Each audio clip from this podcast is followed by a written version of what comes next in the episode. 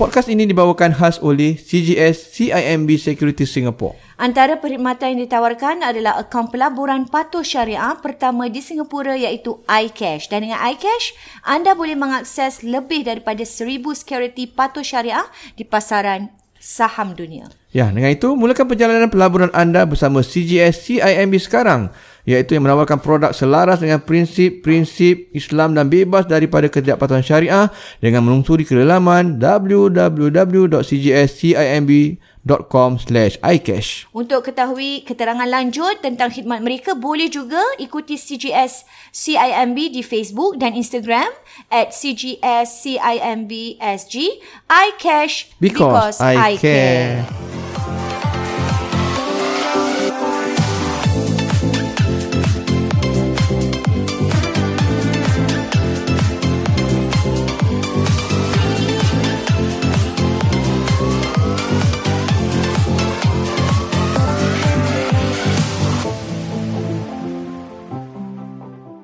Assalamualaikum warahmatullahi, warahmatullahi wabarakatuh. wabarakatuh. Bertemu kita dalam Warna-Warni Kehidupan Podcast dua Beradik. Okey, mm-hmm. Kali ni saya rasa um, selepas kita kemarin kita discuss Lamuin, beberapa eh? topik tentang kewangan mm-hmm. Bayus, eh? Rasanya banyak sekali mm-hmm. uh, feedback kita dapat juga mm-hmm. tentang uh, yang dapat merasakan lah mm-hmm. apa yang kita bincangkan, eh? dapat relate dengan mm-hmm. dengan jelas. Uh, isu-isu yang uh, disebutkan ta- uh, kemarin. Tapi kali ni kita nak lain hmm. sikit lah Bayus. hmm. Tapi sebelum itu nak pasal hmm. yang dapat relate ni, kadang hmm. Abayus pun jumpa dengan klien Bayus, diorang uh, ada bagi tahu feedback juga, diorang dengar kita punya podcast hmm. Sina hmm. Uh, cara berbual tu macam kenal uh, ya, kita dengar macam podcast ustaz dengan Kak Marina oh, macam kenal oh, Ina, macam, macam, macam kawan gitu. Saya saya rasa hmm. macam suka tau dengar hmm. macam gitu. Macam eh ada yang feedback eh macam terkena macam hmm. rasa hmm. sangat. So maknanya memang perkara-perkara yang kita hmm. discusskan, bincangkan hmm. tu memang benar-benar ramai hmm. yang juga hmm. merasakan terjadi pada, kadang-kadang kalau bukan pada mereka pun pada keluarga hmm. mereka ke teman-teman hmm. dan sebagainya. Dan ada yang kata nak, uh, dia kata kalau macam topik ni kena apa yang suami saya tak betul, Ustaz, saya forward kat dia. Ada ada. Saya forward kat dia, saya uh, dia buat gini, uh, Ustaz dah tegur gini, saya kita uh, saya forward kat dia. Kalau mungkin uh, mendatangkan manfaat uh, eh, uh, mana uh, tahu eh insya-Allah. Sebenarnya uh, mungkin uh, yang paling-paling penting kena terima dengan hati terbuka. Betul. Uh, maknanya kalau lah isteri tu forward, mungkin ada benda yang tak kena, uh-huh. dia boleh share dekat suami dia. Mungkin suami dia boleh ambil iktibar, boleh perbaiki, dan suami pun boleh buat benda sama pun sebenarnya. Betul. Bukan kata isteri uh-huh. dia. Abang juga ah, apa apa nanti dia cakap depan suami dia, suami dia diam. Ah, awak pun boleh buat gitu kalau boleh boleh tegur balik isteri, ah, boleh. Ha ah, bilang balik eh. Isteri, forward ah, balik eh. Ha ah, ah. Nah, ini pun Inah juga untuk kita juga Inah. Sama-sama. Ah, untuk kita. kita juga ingatan untuk kita juga ah, sebenarnya. Sama-sama kita hmm. berbincang ni pun sama-sama untuk mengingatkan so, diri sendirilah. Apa yang kita share ni kadang mungkin ada yang kita pun alami juga Inah. Betul. Kita alami sendiri. Mungkin uh, mungkin kalau kita tak alami pun daripada sekeliling kita lah. Hmm, sekeliling macam kita. Uh, teman-teman ke hmm. atau abang sendiri banyak uh-huh. daripada kes-kes uh, daripada isu-isu kaunseling yang uh-huh. kita dilalui secara umum, secara umum eh. dan yang boleh relate dengan ramai orang ramai di luar orang. sana. Jadi itulah yang mungkin uh, dapat dirasakan uh-huh. oleh mereka uh-huh. di luar sana. Dan kali ini juga salah satu isu juga yang saya rasa menjadi uh, semakin-semakin berleluasa Bayus hmm. dengan ah, biasa, Ina. Hmm, Apa Ina sikap uh, suka membanding-banding Bayus, ber- membanding-banding antara satu sama lain eh, dengan orang lain dengan diri kita, Banyak. keluarga orang lain dengan keluarga Banyak. kita, uh, suami orang dengan suami kita, Banyak Ina. anak-anak orang dengan anak-anak kita hmm. macam mana? Compare-compare ni orang suka compare-compare lah eh. Uh. Jadi uh, macam Ina katakan tadi, compare, biasanya mereka compare ataupun banding-bandingkan dari sudut macam sebab dia ada, dia orang ada masalah, Betul. ataupun dia ada problem, Betul. ataupun dia sebenarnya okey-okey je. Okey pun sebenarnya. Sebenarnya tapi kadang tak ada masalah. Tak ada masalah pun, pun kadang. Kerana nak bandingkan tu tengok orang jadi masalah. Jadi masalah pula. Dia sebenarnya happy je ha, dengan keadaan kita. Ha.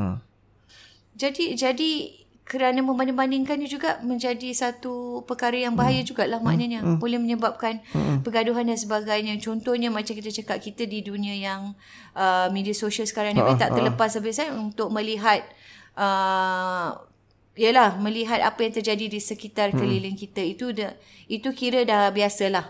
Hmm. Mana-mana pun. Kan? Hmm. Kita sama ada kita yang share atau kita yang tengok, kita yang hmm. melihat. Macam tadi uh, Dayan kacau ni, ah, ni ni Mami kalau uh, follow Mami tengok ni. Mm-mm. Kan Ina macam Ina pergi jalan pergi holiday ke, ah, kata, nanti diorang ter- terpengaruh uh-uh. uh, kan uh, tapi macam poinnya ialah kadang-kadang kita Mm-mm. punya kita punya keadaan tak sama Ina. Betul. Kadang-kadang so, Ina pergi pun ada urusan kerja. Mm-hmm. Mungkin ada kadang cuti. Cuti. Kadang urusan kerja. Mm-hmm. Kan uh, jadi uh, dan dan hmm. uh, macam habis cakap lah, setiap uh, setiap ini ni berbeza dia punya keadaan dan kita tidak boleh menjadikan dia kayu ukur lah untuk Betul. untuk diri kita. Ah. Kan macam kita tengok orang lain pun macam best, kita pun rasa mesti turut sama. Mungkin kita kita happy hmm. tapi kita dalam masa yang sama kita tak boleh macam eh kenapa dia ni eh? kenapa ha. dia boleh kenapa ha. kita tak boleh. Ah, itu itu yang dah jadi satu perkara yang tak sihat saya rasa. Betul lah sebab macam okey bila kita, sampai macam tu saya rasa itu menjadi satu perkara yang tak sihat. Dia bukan nak cakap um, kita ni um, uh, sangka buruk. Mm.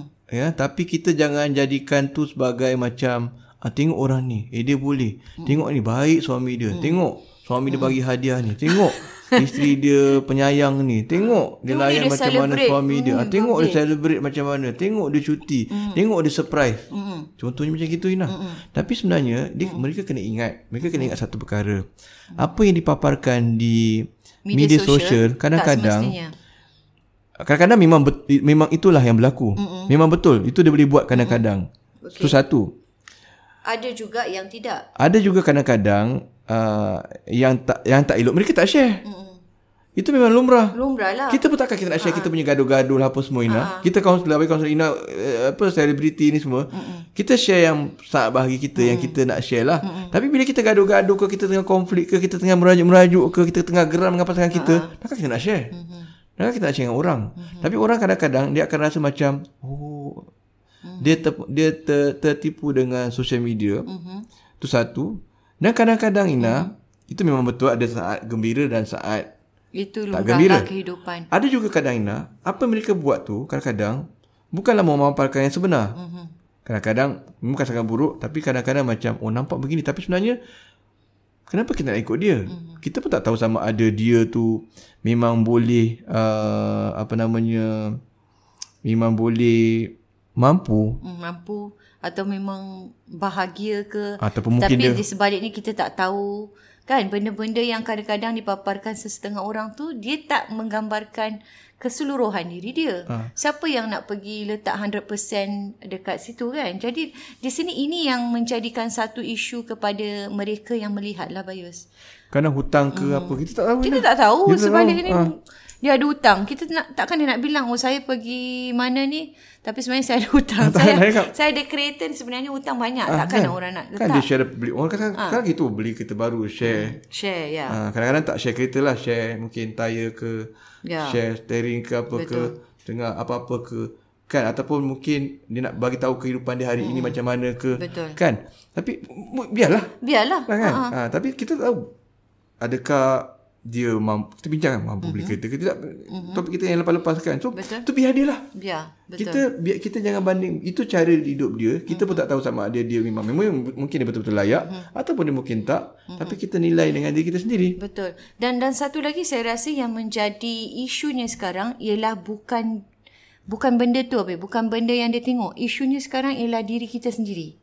Diri kita sendiri saat kita menilai apa yang kita lihat, hmm. saat kita menilai, menilai apa yang kita tengok ni. Itu yang menjadi isu sebenarnya. Bila masa kita dah jadi, uh, kita mempertikaikan atau kita judge ataupun kita mula bandingkan.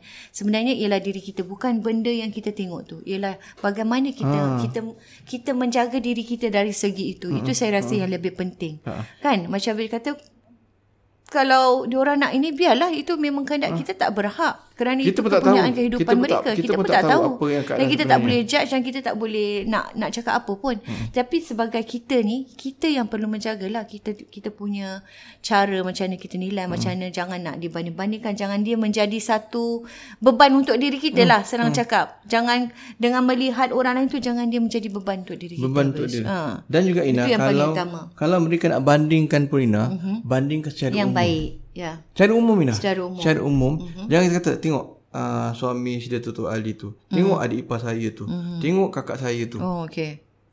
Yang compare macam itu, Ina. Mm. Compare macam itu akan menimbulkan rasa, pergaduhan. Ah, pergaduhan lah, kecil hati dan ah, sebagainya. Saya, saya, tapi kita bandingkan, awak tengok ada pasangan-pasangan lain, mereka kadang berjimat cermat, mm-hmm. contohnya. Tapi awak suka boros. Macam gitu, Inah. Secara general. Secara general, secara umum. Dan uh, mungkin bandingkan untuk sesuatu yang untuk kemanfaatan, kebaikan lah, saya rasa. Dan jangan terlalu spesifik lah. Ah, macam ah, abang ah. cakap tadi. Kadang-kadang memang kena cakap. Mm-hmm. Macam geram kita kan. Mm-hmm. Kenapa awak tak mm-hmm. boleh macam gini. Mm-hmm. Tapi secara umum lah. Mm-hmm. Tak perlu nak bandingkan dengan si fulan A, si fulan mm-hmm. B. Saya rasa itu agak... Agak, agak personal lah. Bayus. Agak personal mm-hmm. dan dia akan... Walaupun... Walaupun apa yang cakap tu betul, mm-hmm. tapi boleh jadi pergaduhan, Nina. Mm-hmm. Kerana pasangan kan ada ego dan tak ada boleh terima. Ada ego dan ada rasa macam kecil hati ha. ke kan. Dan sekali lagi kadang, betul ke yang dibandingkan tu lebih baik mm-mm. daripada lelaki dia? Mm-mm. Kita pun tak tahu. Ah, betul ke lebih baik daripada isteri dia? Uh-huh, betul. Ah, Nina, tak tahu. Betul. Mungkin isteri dia jauh lebih mulia daripada orang tu. Sebab kita hanya berdasarkan surface dia je yang ha? kita nampak. Ha? Kita tak tahu. Ha, sebab betul. Kita tengok kadang-kadang sekarang tengah trend artis bercerai-berai mm-hmm. kan. Tengok social media diorang. Mm. Bahagia. Betul, tapi tiba-tiba betul. bercerai. Sebab dia tak share dan kita pun tak tahu apa yang yeah. berlaku. Tapi kita, oh bahagia je. Mm, Masya-Allah. Doakan lah baik-baik. Mm. Tapi, eh nampak okey kenapa mm. bercerai. Yelah orang tak cerita. Orang takkan orang share. Tak betul, betul. So, janganlah kita nak banding-bandingkan mm. dengan orang lain. Lah. Kita pun tak tahu apa yang berlaku mm. di sebalik rumah tangga mereka tu. Betul. Dan pastinya kita ingat yang baik-baiklah dan sentiasa mendoakan macam bercakap. Dan juga paling bahaya tu banding-banding tu. Jangan sekali-kali compare lah. Hmm. Eh, terutama tak kisahlah macam kita cakap tadi. Bukan suami, bukan isteri je. Ada yang siap dengan anak-anak pun compare. Itu yang ha, bahaya ha, ha. Kan? Siap dengan anak-anak, siap dengan cara kehidupan kan. Dan sebagainya. Itu saya rasa dah agak personal lah. Tak betul, baiklah. Ialah menjadikan betul. Kalau uh, kecil hati kan. Kalau bilang anak dia pun, anak dia kecil hati. Bilang betul, suami-suami betul. kecil hati. Bilang hmm. isteri-isteri pun kecil hati. Janganlah hmm. sampai macam tu. Jadi ini secara uh, Kita kita cakap secara general apa ya? Secara umum. Secara umum semua, ingatan untuk kita jugalah. Ingatan untuk diri sendiri kita hmm. juga. Supaya kita sentiasa ingat yang baik-baik lah biasa. Betul, betul. betul? Sentiasa uh, ingat yang baik-baik. Dan jangan membandingkan orang lain dengan diri kita. Baik Inah. Kita, hmm. kita, kita mungkin uh, yang ke mana-mana mungkin para pendengar kita. Betul. Kita akhiri sini dulu sementara. Kita akan kembali dengan sebentar lagi dengan produk talk kita dengan C G S C I M B S G. Securities Singapore. Yep.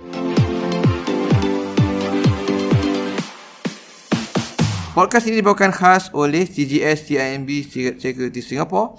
Antara perkhidmatan yang ditawarkan adalah akaun pelaburan patuh syaran pertama di Singapura iaitu iCash. Dengan iCash anda boleh akses mengakses lebih daripada seribu security patuh syariah di pasaran saham sedunia.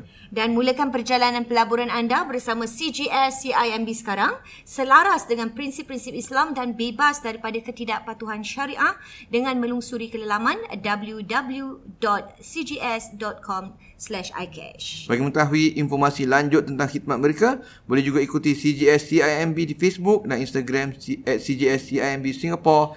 iCash because I care. Okey, dah, dah kita sekali lagi dalam uh, produk talk kita hmm. tentang C G S C I M B ni. uh, Syed Mohamad, ramai yang tertanya-tanya ni, menunggu-nunggu ni. Wah, menunggu-nunggu eh kemarin hmm. ada diberitahu tentang uh, macam mana nak mengakses uh, apa ni, akaun apa ni, syariah compliance punya ni kan. eh, Tapi sebelum tu kita nak tanya, kita nak mulakan dengan persoalan inilah. Patuh syariah orang cakap eh dengar every time, patuh syariah, patuh syariah. Apa apa mungkin kita boleh re- recap sikit tentang pelaburan uh, patuh syariah ni, uh, Syed? Hmm, uh, terima kasih Kak Marina. Mm-hmm. Kita biasa dengar orang sebut perkataan syariah compliant ataupun mas Melayunya patuh syariah. Biasa sangat orang guna hari ini. Betul. Kan? Kalau dalam bab makanan halal. Tapi by finance ni, kenapa kita mesti ada patuh syariah? Ada sikit. Patuh syariah itu sendiri sebenarnya adalah memberikan definisi bahawa produk itu dia berpandukan prinsip-prinsip Islam. Ah, itu yang ah, penting. Satu salah tanggapan orang yang mungkin saya nak masukkan kat sini permulaannya kan. Salah tanggapan orang mengatakan bahawa kalau produk ini patuh syariah, produk ini bagus, ataupun company ini patuh syariah, company ini bagus. Oh. Salah. Salah eh? Salah. Salah. Ha, kerana apa patuh syariah ini hanyalah satu status bagi company itu untuk aktiviti bisnes dia sahaja. Hmm. Ha, dia tidak lihat kepada keuntungan syarikat tersebut. Okay. Kalau saya nak berikan satu simple apa uh, perumpamaan, contoh, contoh makanan. Mm-hmm. Ha, saya tak tahu sebenarnya beri kasingan ke sini sebelum ni ataupun tidak. Satu makanan, kalau contoh keropok leko. Mm-hmm. Keropok leko ni kita halal, katakan halal. Okay. Halal bermaksud keropok ini kita boleh konsum lah, boleh makan. makan. Betul. Tapi kita tak dia tidak menjanjikan tak. Ha. bahawa keropok leko itu sedap. Kesedapan dia. Kesedapan dia tak. Betul. Ah, ha. So bagi saya ni patuh syariah bagi setiap orang Islam. Betul. Dia adalah entry level untuk kita invest. So hmm. apa? Macam makanan, sebelum kita nak apa-apa pun, betul, kita tahu mesti halal. Kita mesti tahu halal, ha, baru kita cuba je. eh. Ba- halal ni lain rasa dia, halal yang ni sedap dia lain. Macam itulah. Betul. Ha. Dan okey, bila kita uh, bercakap tentang patuh syariah, apa sebenarnya ulama-ulama kita yang mereka uh, apa screen ataupun lihat dan mengatakan bahawa produk ataupun uh, pelaburan ini adalah uh, patuh syariah. Pertamanya, kalau kita uh-huh. lihat dalam listed company ataupun company yang tersenarai, okay. uh, mereka lihat kepada business activity company tersebut. Oh, okay. Uh, so kalau contoh company tu dia production, dia buat alkohol, okay. sudah tentunya benda company tidak, tersebut yalah, tidak halal. Tidak halal. Okey. Kan? Tapi kebanyakan company-company yang tersenarai ini mereka mempunyai berbagai-bagai bisnes, bukan satu sahaja. Betul? Mereka ada banyak. Hmm. Mungkin banyak produk atau banyak services. Okay. So bagaimana? Kan? Kalau bercampur yang halal dan dengan yang tidak haram, halal, ya. Ini haram. So di sini mereka akan screen, akan lihat satu-satu company dan mereka akan lihat okey, company yang ada percampuran antara halal dan hmm. yang uh, haram. Mereka mem, ulama memberikan kelonggaran hmm. bahawa kalau yang haram tu income dia bawah dari lima peratus ha, boleh dikonsider sebagai syariah compliant. Hmm. Begitu juga ada beberapa parameter atau kriteria lain hmm. yang dilihat oleh alim ulama kita. Hmm. Ha, bukan sahaja tentang aktiviti. Hmm. Ha, dia ada beber, uh, a few financial ratios hmm. yang mereka lihat. Hmm. So di sini sebab apa? Sebab apa kata, eh macam mana boleh campur pula halal dengan haram ni? Mm. Bagaimana kita boleh kasihkan flexibility? Boleh, eh ada lima peratus mm. pula haram. Kan? Sebab realitinya hari ini, dalam dunia hari ini kan, finance, syarikat mana-mana pun dia tidak terlari daripada dapat, walaupun sedikit, mm. kan, income ataupun revenue daripada bahagian-bahagian haram. Sebagai contoh, very simple example, kita letak duit dalam bank. Kan, dalam bank dia akan memberikan kita interest. Ha, interest. interest. Kita tahu interest itu adalah haram. haram. So, company-company besar, mereka pun ada dapat duit-duit hmm. tersebut. Walaupun mereka dari segi uh, bisnes mereka tu hmm. uh, mungkin production, uh, benda-benda biasa sahaja, tidak menjadi masalah. Tapi mereka mungkin ada sedikit. Uh, Tapi ini tidak boleh lebih daripada yang peratusan, peratusan yang, yang telah ditetapkan. Oh, sangat interesting. Hmm. Kan? Jadi sangat clear lah di situ apa Yusuf. Hmm. Dia punya uh, jangkauan yang telah diberikan, eh, yang telah diexplainkan. Jadi orang lebih jelas lah tentang patuh syariah ini eh, untuk mereka lebih lanjut lagi. Dan mungkin kalau uh, Syed Mohamad nak sambung sikit tentang bagaimana untuk mengakses tu tadi, okay. macam mana? Uh, hari tu saya dah sharekan hmm. bagaimana untuk dapatkan uh, senarai uh, security patuh syariah. Susah di S G X. Sebagai uh-huh. contoh di S G X, boleh sahaja buka akaun iCash kita hmm. dan anda dapat information ini secara percuma. Okay. Bukan sahaja di S G X, malah di uh, pasaran saham seperti di Amerika Syarikat, hmm. uh, di Hong Kong, hmm. di Malaysia, di Indonesia. Oh, okay. Uh, so, Di, ada pasaran saham mereka sediakan senarai pat, uh, syarikat patuh syariah. Oh. Sebagai contoh di Malaysia, hmm. Securities Commission of Malaysia mereka memberikan senarai tersebut. Senang secara free. Ada, eh? Betul. Begitu juga ada Indonesia, hmm. uh, Indonesia Stock Exchange and I D X. Mereka berikan. Singapore tidak ada. Tak ada. Okay. Uh, so Singapore ni kalau nak dapatkan di mana? Ah, bolehlah buka account. C I M B iCash. Wah, because iCash. Kan, sangat jelaslah di sini. Memang hmm. susah nak cari. Kalau kalau yang tadi Muhammad cerita tu lebih pada macam untuk pengetahuan. Pengetahuan lah. Untuk maklumat, maknanya dia punya uh, latar belakang dia, betul. Macam mana boleh halal. Hmm. Kan. Ah, tapi sebenarnya Itu untuk teknikal lah, kalau siapa nak tahu. Betul, betul. Ha, tapi kalau sebenarnya kalau mereka tak nak tahu, just tak nak nak ambil senang, yes. ha, dia boleh dengan penuh keyakinan lah lungsuri hmm. dalam iCash. Dan dah, dah dibuat kira-kira untuk diorang dah, Ina. Betul. Ha, dah dikira-kirakan dah, okay, yang ini halal, ini tak halal, ni halal, hmm. tak halal. Jadi dan mereka kalau nak tahu, tak payah nak pening-pening kepala lah, senang cakap. Betul. Dah, ha, mereka dah, boleh dah fokus ada. Mungkin uh, mana yang lebih sesuai ke, hmm. berapa yang sesuai dengan bajet mereka. Itu pun boleh tanya dengan pegawai-pegawai Pegawai. apa hmm. yang reminder yang yang berkenaan, kan? Satu lagi contoh hmm. senang ni, macam Ustaz Yusri katakan, oh ni kita tak perlu pun nak tahu teknikal dia bagaimana, ulama screen ke hmm. berapa hmm. peratusan. Yang kita nak tahu Yelah, dia, dia punya result dia ha. halal ke, patuh syariah hmm. ataupun tidak. hmm. ha, sama jugalah dengan benda-benda hari ni kita pergi pasaran nak beli makanan ataupun pasaraya. Mm-mm. Kita just check ada halal muiz ke tak. Ha, betul. Ada halal muiz, belilah. Belilah. Betul. Apa yang kita nak tahu dia ha. ini ke, kita tak tahu nak proses. Logo, eh, dah ada sign. Kita screen test uh, apa company belakang tu, eh macam mana ha. dia dapat bahan-bahan ni kan, dia sembelih ke tak. Dia dah buat meme itu keluar kat mana, masuk factory mana. Hmm. Itu ada pekerja dia. Maksudnya muiz dah buat kerja betul. dia. Begitu jugalah. Ha, di C G S C I M B kita telah membuat kerja kita, ya, ah, due diligence kita. Jadi berikan uh, sepenuhnya kepercayaan sebagaimana kita hmm. ada C G S C I M B di sini yang memang dilabelkan uh, pertama di Singapura yang so, ada pelaburan patuh syariah ni. Dan kalau Ina, kalau tadi untunglah kita, eh? Kalau makan halal tu dia hmm. just kena pastikan apa kolesterol ke, itu je lah Ina. Itu je lah. Hmm, tapi halal memang dah halal. Ha, halal dah halal. Tapi kalau pada iCash Ina, uh-huh. dia bukan sekadar dah, dah dipastikan halal, tetapi dah dicekkan halal, halal, tapi mereka boleh tanya dengan orang berkenaan. Extra lagi. Boleh tanya. Uh-huh. Produk ni bagus tak bagus, bagus ke, tak sesuai bagus. tak sesuai untuk dia. Betul. Mana sesuai untuk dia, bajet sebagainya. Betul. Hmm. Betul. Kadang kita pergi kedai makan pun tanya, orang tak nak layan. Ha. Orang jual. Hmm. Sebab, sebab itu dalam yeah. iCash, bila kita introduce iCash, kita bukan sahaja letakkan kolom untuk lihat syariah status of a company. Tetapi? Tetapi kita letakkan juga a column di mana hmm. mereka boleh melihat hmm. E S G punya markah bagi oh. syarikat tersebut. Oh. Ha, E S G, Environmental, Social and oh, Governance. So, bukan halal patuh syariah sahaja, ha? tapi kita panggil halalan thayyiban. Wow. Patuh syariah dan, dan begitu bagus. juga dengan E S G. Wah, ini sangat-sangat lengkap. Environmental kan? apa? Environmental, E S G. Social and Governance. Wow. Environmental, alam sekitar. Ha, alam sekitar. Wah, ah, ini plus kan? point ni. Tengah. Semua ada. Wah, menarik ni lah. Sangat menarik. Terima kasih banyak-banyak uh, Syed Mohamad. Berkat lah. Berkat semua. Eh?